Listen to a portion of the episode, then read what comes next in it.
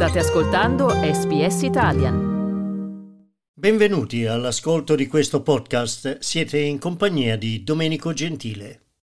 È stato presentato ufficialmente il concorso letterario internazionale dal titolo Il ritorno di Marco Polo, Viaggi, memorie, avventure nell'Italia delle radici. Per parlarne abbiamo l'amministratore delegato della Marco Polo Italian School di Bosley Park e quindi dei quartieri occidentali di Sydney, Giovanni Testa al quale innanzitutto diamo il benvenuto e ringraziamo. Grazie Giovanni Testa per aver accolto il nostro invito. Grazie a voi per avermi invitato. Un titolo veramente interessante, Marco Polo, Viaggi, Memorie, Avventure nell'Italia delle radici. Iniziamo proprio dalle radici, una parola molto importante che sentiremo menzionare moltissimo nel 2024. Sì, ehm, ci rifacciamo al programma PNRR del governo che ha voluto inserire un progetto, il turismo delle radici, una strategia integrata per la ripresa del settore del turismo nell'Italia post-Covid. Sì, infatti ne parleremo di questo nei nostri prossimi programmi. Come mai Marco Polo? Ma diciamo abbiamo eh, sfruttato l'occasione eh, che la nostra ehm, scuola si chiama Marco Polo, che coincide con l'anniversario eh, del settimo eh, centenario della morte di Marco Polo.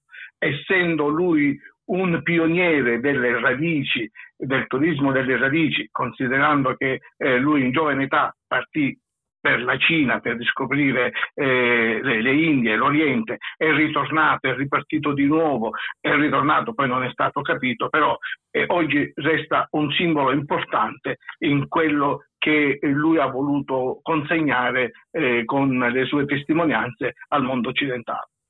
Che cosa possiamo dire ai nostri radioascoltatori di questo concorso letterario internazionale e come possono partecipare? Eh, il concorso, eh, come dicevo, eh, è intitolato a Marco Polo per ehm, quelle vicende storiche che, che l'hanno legato.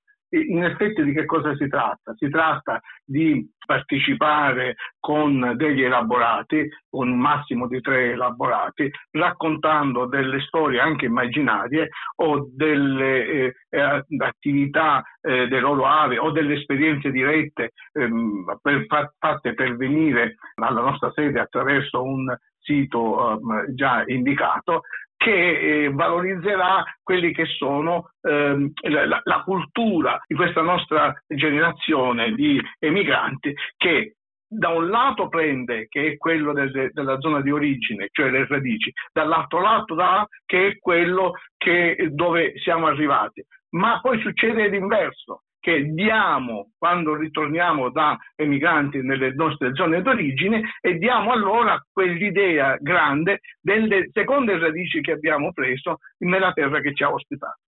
Come avverrà poi la selezione?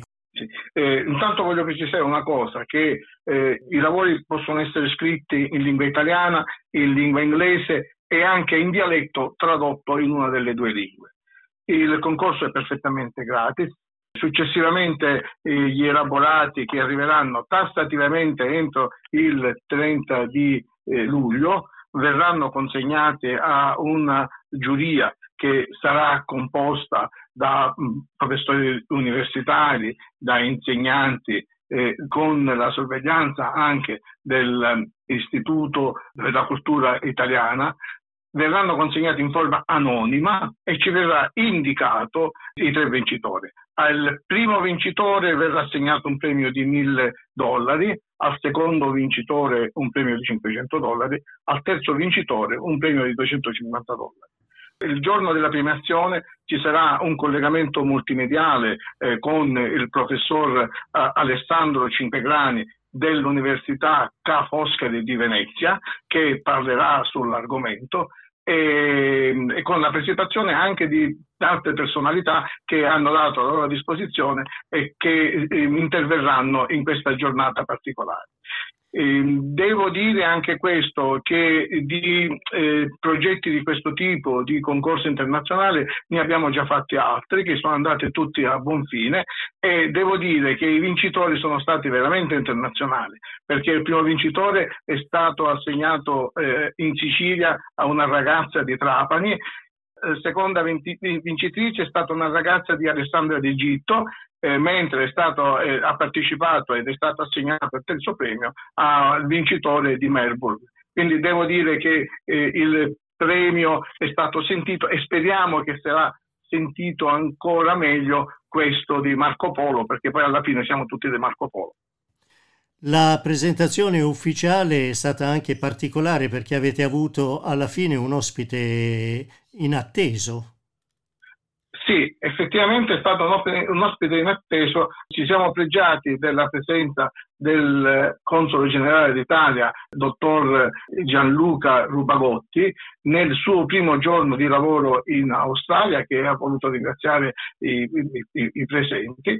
E poi in occasione ha preso la parola Emanuele Attanasio, il responsabile dell'ente nazionale del turismo italiano, eh, che ha voluto spiegare molto eh, nei dettagli l'importanza del turismo di ritorno e di come l'Australia sia recentemente entrata a far parte di una strategia globale che mira a riavvicinare l'Italia agli italiani all'estero. Prima di andare, due parole sulla Marco Polo Italian Language School.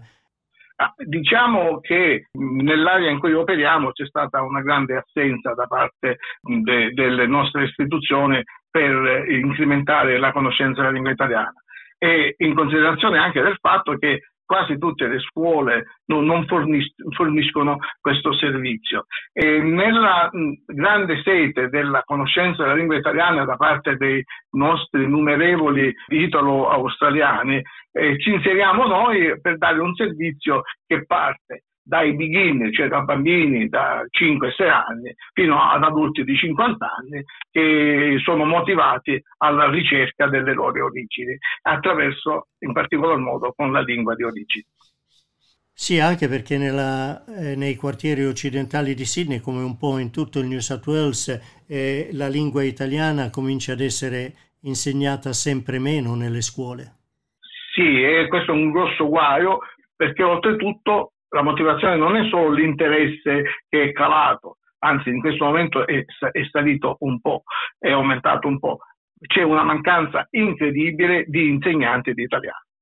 Sì, anche perché eh, per insegnare l'italiano anche nella vostra scuola gli insegnanti devono essere qualificati dal governo sicuramente ci fa obbligo eh, il governo di utilizzare per l'insegnamento eh, maestri e professori che siano riconosciuti dall'ordinamento eh, del New South Wales ragion per cui, essendo sempre meno l'offerta di professori, vengono a mancare gli elementi per poter incrementare ulteriormente l'insegnamento della lingua italiana. Allora, in conclusione, a questo concorso si possono iscrivere tutti, immagino, quindi non soltanto gli studenti tutti, tutti eh, italiani, non italiani, eh, residenti all'estero, residenti in Italia, residenti nel mondo.